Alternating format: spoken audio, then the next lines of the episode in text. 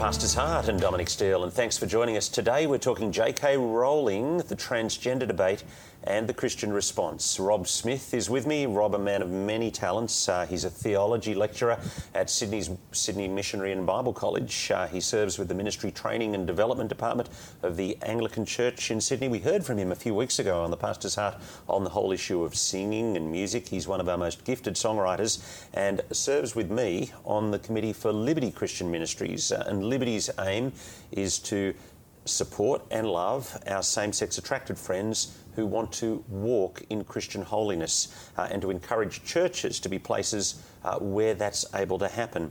But in the middle of all that, Rob, you're working on a PhD on the issues surrounding transgender, and a lot of your pastoral energy recently has been going into that space. Um, we'll talk the J.K. Rowling controversy in a moment, but first, the pastor's heart and your pastor's heart.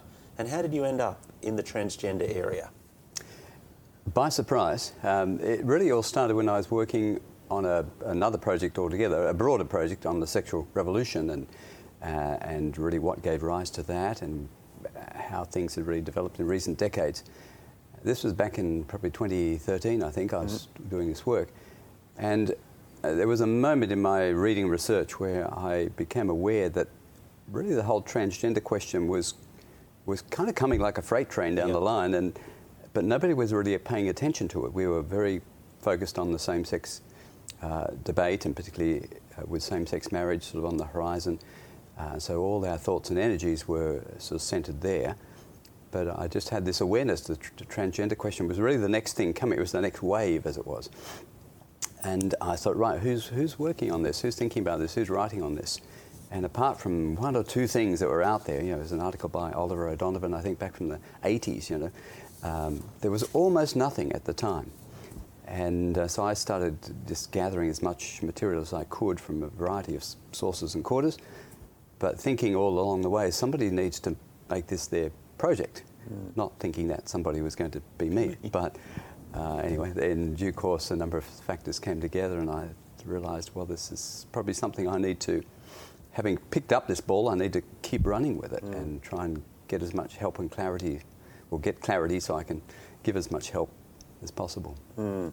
And obviously, you've been reading, researching for a number of years now, but yeah. you've actually been in the space pastorally as well. Certainly, yes, uh, with a family member in our extended family, uh, and with a number of um, well, a number of people who I've known um, over years, as well as uh, other people who've, who've sought me out or introduced themselves or been introduced uh, so yeah, there's a, a, range of pastoral contacts um, that both Claire and I have had uh, in this whole space. Mm. Yeah. And in Liberty Ministries, we're getting increasing number of calls from both um, people, uh, family members, and church leaders who are attempting to navigate these issues mm. pastorally. Mm.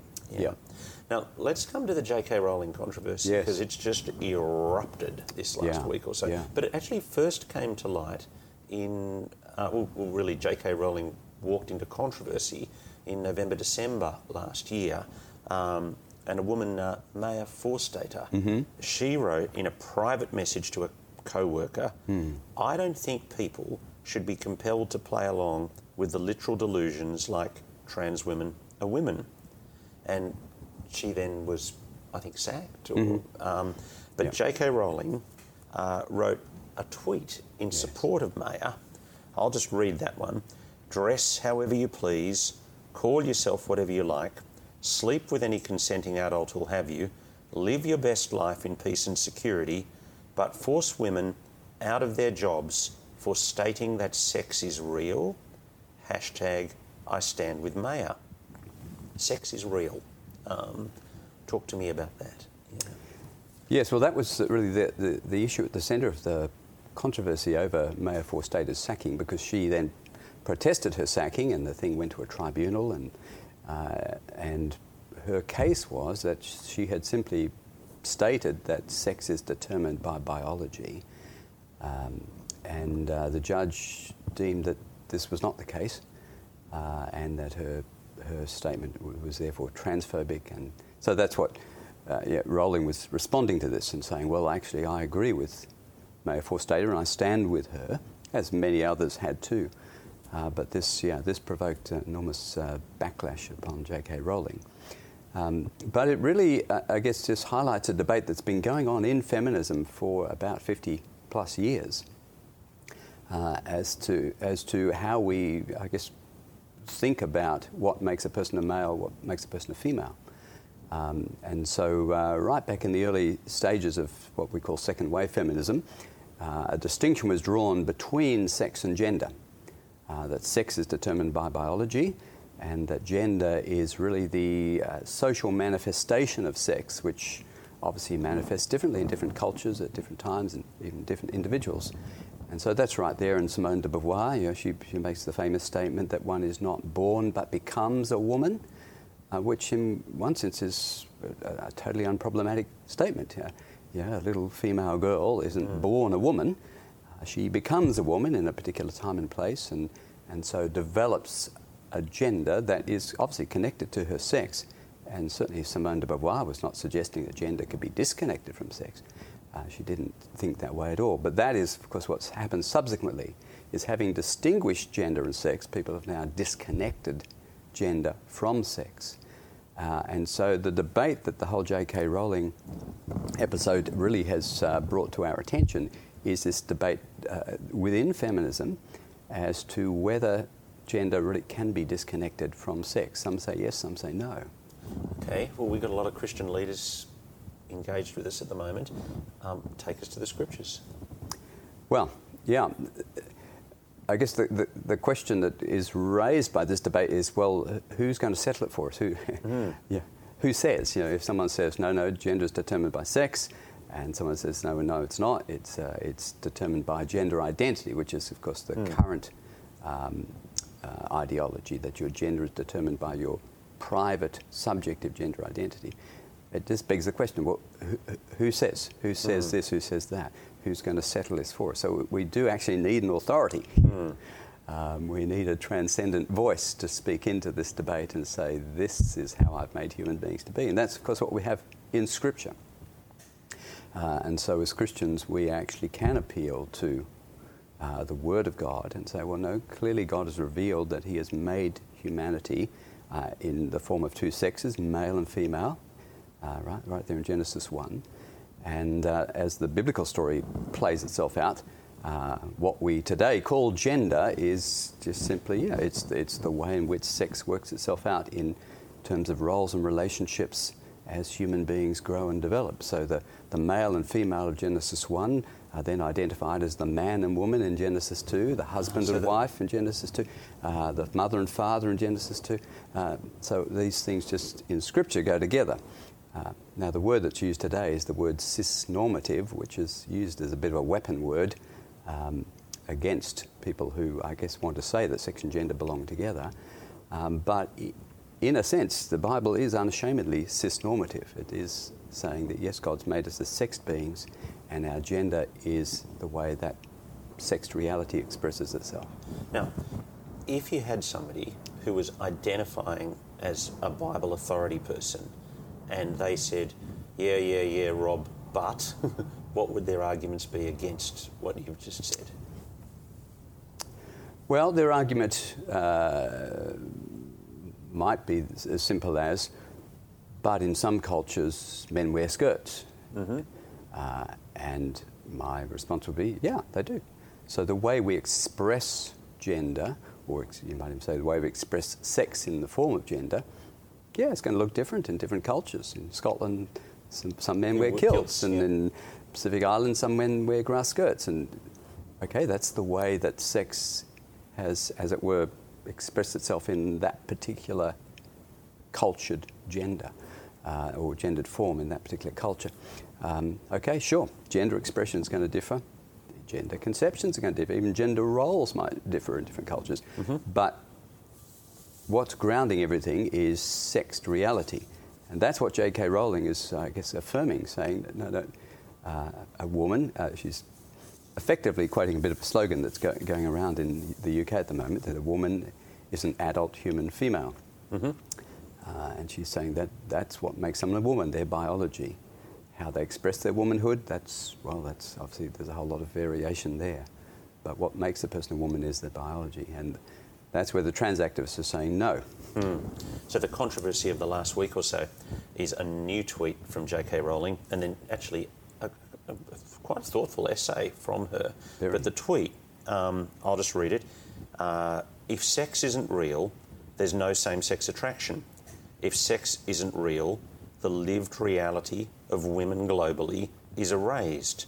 I know and love trans people, but erasing the concept of sex removes the ability of many to meaningfully discuss their lives. It isn't hate to speak the truth. What's your reaction to that tweet? Uh, well, I personally uh, agree with her, um, but interestingly, uh, there's a number of gays and lesbians also who would agree with her.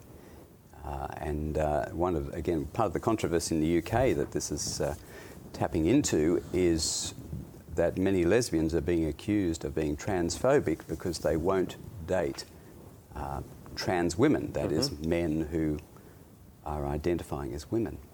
Um, they only want to, as it were, date other females. uh, and so they're being accused of. People who they would kind of think of genuine Yes, women. real Yeah. women, adult human females. Um, and so they're being accused of uh, transphobia. And so this is what she means when she says if sex isn't real, there's no same sex attraction. Um, now, in fairness to the trans community, many trans people uh, would, would agree with that as well. So there are divisions even within the trans community on these kinds of questions. Um, many trans people do, do want to say that sex is real, uh, and their experience is one of mismatch between their subjective gender identity, who they feel themselves to be, and their objective biology. They're not denying that objective biology necessarily. Um, but there's a subset within the trans community who want to go a step further and say, no, my gender is determined by my gender identity. So, how I think about myself, feel about myself, that tells me what gender I am. And my gender determines what sex I am. So, even though I might have what some people think is a male body, it's actually a female body because my gender is female, uh, or my gender is feminine, uh, because my gender identity uh, is that of woman. So, this is where it gets complicated. So you've got, you've got trans people supporting J.K. Rowling, you've got trans people uh, opposing J.K. Rowling, and in fact, often it's not even trans people so much who are in this debate, but trans activists who uh, often are not themselves trans people. I mean, one of the things that's clear in reading her essay is that there's been a massive amount of abuse directed at her for Ferocious. Yeah. ferocious abuse. Yeah. Um, um, this term TERF, what Hmm. does that mean? Yeah. Yeah, TERF. Uh, it's an TERF, Yeah. TERF. It's an acronym. Stands for Trans Exclusionary Radical Feminist. Uh, so it's, Trans exclusion. it, it's an expression created by trans activists as a again a bit of a weapon word to to hit people like J.K. Rowling with. Um, but as I mentioned earlier, it, within feminism, there's been this divide between uh, it gets labelled differently, but trans feminism or non-trans feminism. Uh, or trans affirming feminism and trans critical feminism, uh, or trans inclusive feminism, or trans exclusive or exclusionary feminism. So, this is where TERF comes in trans exclusionary radical feminism. They put the radical in there as well. Uh, I mean, I'm just, just reading her essay here.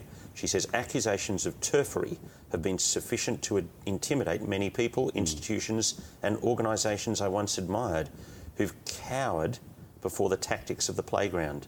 They'll call us transphobic. They'll say, I hate trans people. What next? They'll say, You've got fleas. Well, there you go. She's, uh, She's got the gift of words. speaking straight there, yeah. She's a good author, knows how to use words. Um, but yeah, I guess again that highlights this very debate. Now she's taking a side, uh, and I personally agree with the side she's taken that, that sex is determined by biology.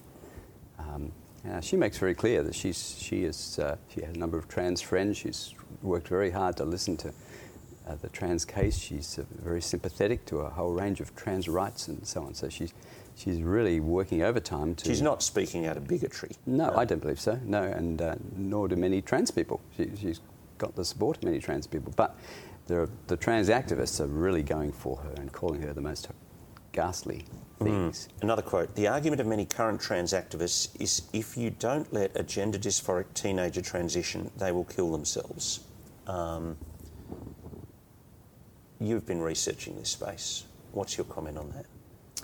Well, there's, there's no question that, that people who are confused about their gender identity um, uh, can be very you know, confused and fragile and vulnerable, and so need to be treated with great care. Um, but this argument that uh, to question the sort of current narrative that if somebody feels that they are a gender that's in conflict with their sex, to even question that is, is hateful and is pushing them towards suicide. Uh, where it's not only not borne out by the facts, but it actually may be, be the most loving thing you can do for them. Um, because, what way? Well, because many people go through these, certainly many children and, and adolescents go through periods of confusion about who they are, um, either as, as, young children trying to work out who they are, or then as adolescents as, as puberty kicks in and, and all the sex hormones are running around their system, they're trying to figure out which way is up. Uh, they can go through great periods of turmoil, and for many people, very, very large percentage of people, in the 80% in fact, according to a number of studies, uh, those things settle down and they reconcile with their biological sex.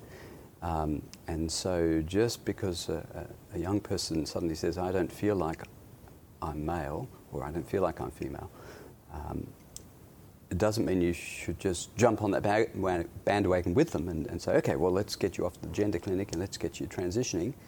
Uh, no, the best advice is to just allow time to, to talk, to watch and wait, to gently guide people, knowing that it's certainly going to make their life a whole lot easier if they can come to grips with and reconcile with their biological sex. Uh, the alternative is a very, very hard road, as those who've travelled it can tell you. Um, and you know, in my view, it's not a, a, a, biblical road in the sense that if the person's a Christian person, uh, then the, the, path that really is in line with Scripture is to embrace the sex that God has given uh, and to wrestle through the difficulties that might, that, that might present. And for some people, it does present profound difficulties. Not, I'm not saying it's a simple thing to do. Um, but the alternative path of transitioning, which is, of course, being, uh, being pushed very hard at the moment, is also riddled with dangers and complexities, and which is why, of course, so many people are detransitioning. And uh, there's even detransitioning. Well, these are people who've taken steps da- down the path of transitioning, sometimes as far as you can go in terms mm. of having full-on surgeries and, and uh, removal of organs, and, and then coming to a place of deep and profound regret, realizing I, I thought it was going to make me happy, and yeah. I'm I'm yeah. now here and I'm not happy. Yeah. Yeah, Yeah, and uh, for some, there's, for many, in fact, there's a kind of honeymoon period where they, initially this seems to have solved all their problems, but then often, whatever those problems may be in an individual case, they will re-emerge later on, and uh, often bring people to a point where they think I've, I've made a terrible mistake and I need to need to and go I'm back. I'm starting to hear um, just little stories scattered around the place of people. Um, suing health professionals from who 10, 15 years ago didn't caution them. Yeah. And yet it feels like for a health professional to caution at the moment, you're standing against the whole political mainstream. Is that yeah. how you're reading it? Yeah, I, look, I, I feel for those in the health professions in, in the sense that they're, they're caught in the crossfire here. Because society views are likely to change. Who knows which way they'll go in 10 years' time? Yeah, yeah. yeah. So at the moment, if they don't affirm transitioning, they could get deregistered and yet, if they do affirm it, then they may well be subject to a class action down the track. Um, but I, I, guess you know, you, in the end, you've got to work out what the truth is and what's right. And there's certainly more and more doctors, uh, and there's a various there's a GD working group that's uh, formed, and various other associations of medicos who are saying, "Hey, you know, this is highly experimental treatment that is by no means guaranteed to produce good outcomes." uh, we need to take several steps back and and think this through much, much more carefully. Which sounds like, I mean, for a Christian doctor, it's kind of part of counting the cost of following the Lord yeah. Jesus that you yeah. may have to take some tough stands there. Yeah. But some of the people taking stands would be Christian doctors. I imagine some of the people taking stands on this are not Christian. That's right. That's right. They're, they're doctors, I guess, with a range of uh, philosophical positions. Positions um, but the ones who are committed to looking at the evidence and the statistics are realizing, okay, this is, this is not the fix that the activists are telling us it is. One of the surprises um, to me has been to discover that, um, and, and maybe you can give us some of the detail here on, if you like, the percentage of people who are applying to transition has changed from being mostly in the male female direction to Yeah. now mostly in the female male direction. Is that Yeah. right? I believe so. Yeah, certainly. There's um, you know, in the UK, for example, I think they've like had like a four and a half thousand percent increase in the last five years of adolescents presenting at gender clinics, and the large majority are females uh, who are wanting to transition. I, I don't can't tell you off the top of my head the exact breakdown of that, but it has flipped. So this was largely a male phenomenon, and now it's largely becoming a female, adolescent female phenomenon. And that's the kind of that fits anecdotally with sorry that fits with what I'm hearing anecdotally. You know, in, in terms of one of our Liberty people was speaking at a youth thing and had a number of women come, uh, teenage women come to talk to them about um, trans feelings and that kind of thing, uh, and no men at the end of that uh, meet. I mean, it's only one youth group, but Well, uh, that's right. Uh, but I guess these things are illustrative of, of a broader trend that I think is identifiable. Um, now, again, there are plenty of young boys and men who are having similar yeah. um, questions and confusions. Uh, but all of this raises what some have now called um, rapid onset gender dysphoria, which is, um, seems to be more a social phenomenon or even a social contagion that is generated by, um, well, exposure to trans ideology, trans narratives, peer group pressure, uh, it, and uh, can come on out of nowhere. Uh, yeah, so a, a young girl who's been happy being a girl, all, all of a sudden, here she 22. is, or well, age 15 or say, suddenly, Yeah. boom, uh, wants to become a boy, wants to become male. Okay. Um, so a pastor rings you up and says, There's a girl in our youth group, and the youth leaders have just come and Yeah. talked to me about this. What's my pastoral way forward? What do you advise them? Well, firstly, to, to listen and love. Mm-hmm. Uh, you've got to start there and hear this person's story, hear this person's confusion, hear this person's pain. I, I mean, again, p- uh, youth group leaders are not counsellors and not No. doctors, and so you know you obviously need to be aware of what your limitations are in these domains. But uh, just letting people talk and unburden themselves is the place to begin. Um, now, if the person, the young person is a Christian person, helping them to, to begin to engage with what Scripture tells us about being male and female uh, and the goodness of that and um, the fact that uh, there's nothing to be ashamed of in, in being embodied beings and being, in terms of being sexed beings and, you know, uh, and grappling with some of the cultural thing. I mean, again, there's a lot of cultural forces at work here. Um, either confusing the terrain or in some ways um, uh, you know, demonizing the terrain. I, I, I can understand why some girls and some women think, you know, if I can escape being a woman, I'll escape a whole lot of, um, well, you know, cultural ugliness and, and pressure that's put on women and, and uh, misogyny and all- a whole range of other things. So um, beginning to I guess, address some of those concerns, to work out what the person's concerns are. What, what is it that makes them not want to be male or not want to be female or, or perhaps to believe that they're actually not? You know, trying to get to the bottom of that. But again, a youth leader can only do so much, and you really do need to know how to refer people on to get more particular help and more professional help in these, these areas. Um, okay. Uh, what scripture passages do you take people to? Well, uh, the beginning of the Bible, as we mentioned earlier, is, is the place to start, not just because beginning at the beginning is a good place to begin, it's- but uh, that really is, I guess, where the foundations are laid for us. Uh, and they're foundations that are, as you might say, not, not um, unaffected by the f- fall, the entrance of sin, but not changed by that. Okay, so sin, sin doesn't change males into females or change females into males. Sin just makes everything complicated and uh, introduces a whole range of frustrations and uh, temptations and, and weaknesses and vulnerabilities and all the rest of it. But uh, just seeing that no, the, the, the, our created nature uh, is something that God has given, and uh, the fall doesn't destroy that. But it does help, un- uh, help us then to understand why it, it can be challenging Mm. to be who God has made us to be.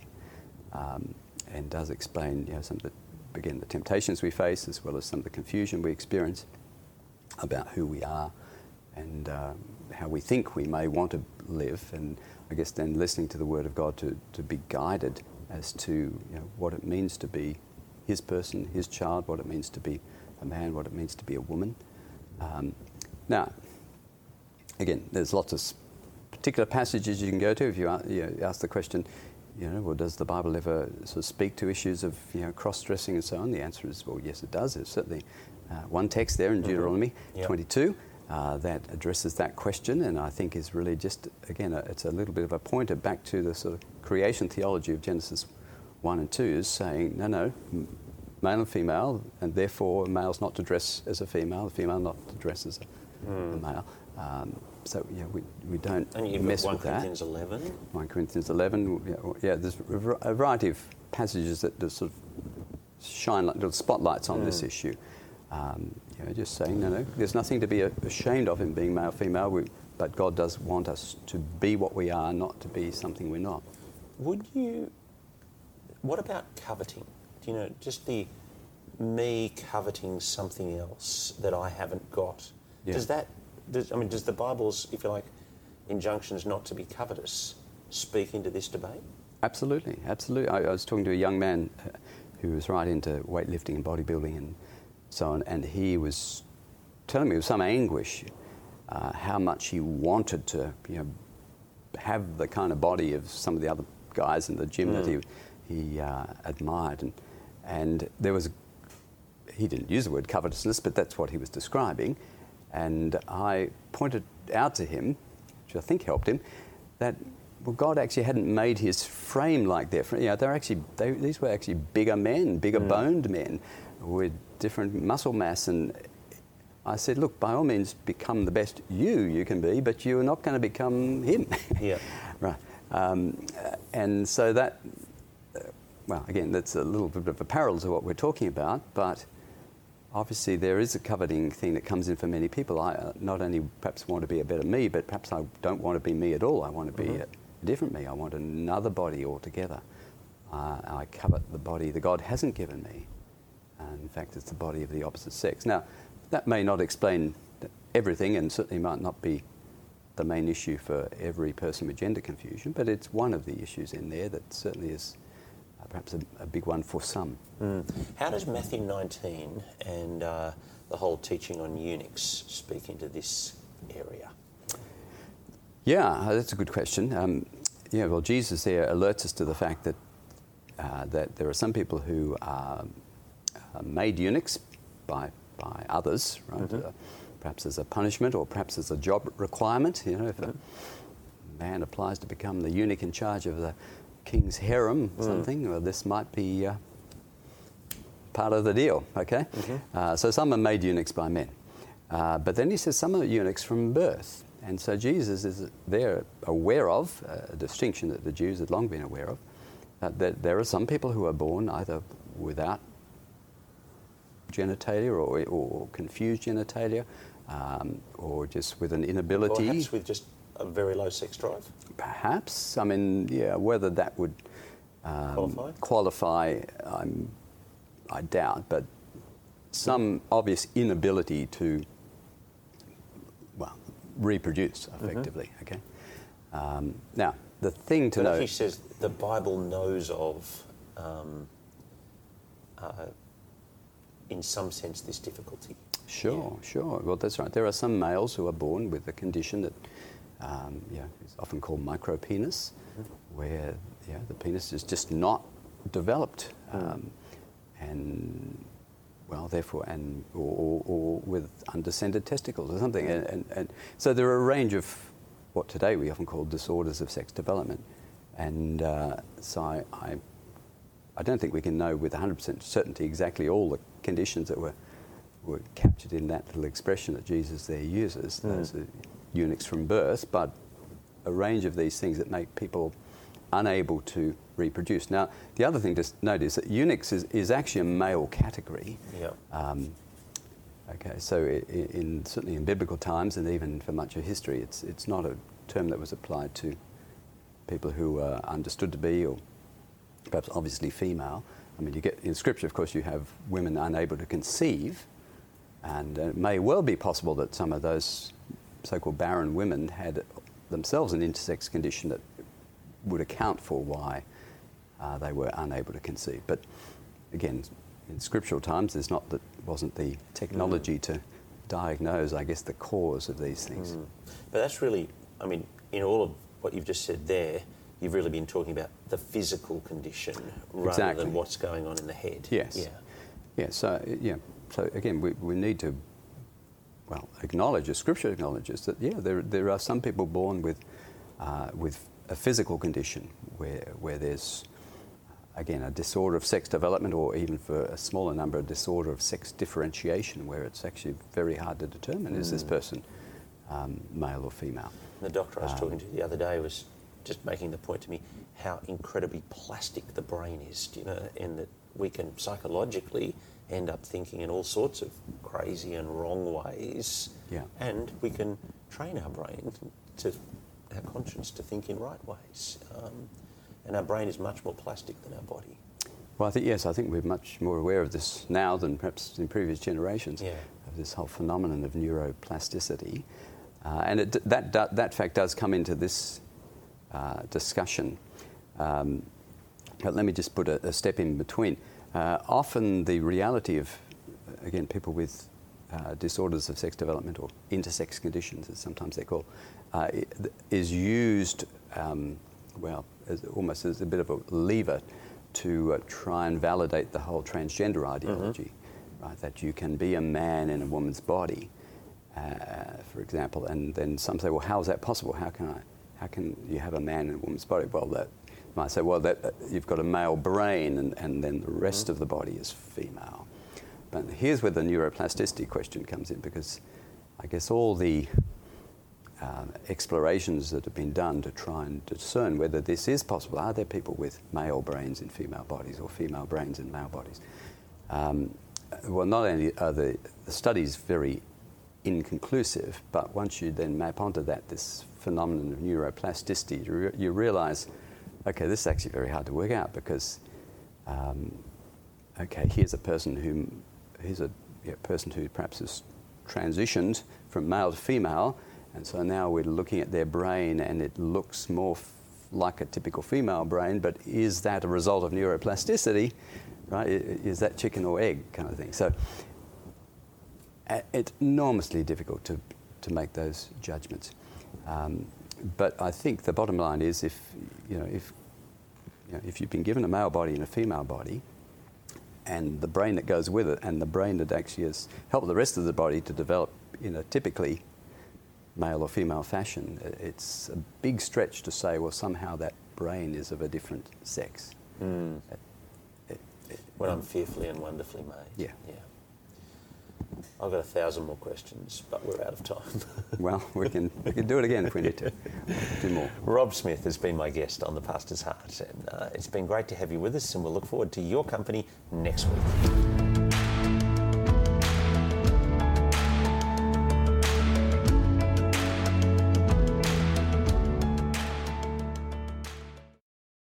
Hey, if you're listening on Apple Podcasts, we would love it if you could hop over to the Apple Podcasts app and give us a rating and review. That helps us in the rankings and lets other people discover the Pastor's Heart. And again, if you are able to help us out by being a financial partner, go to our Patreon link, patreon.com slash the Pastor's Heart.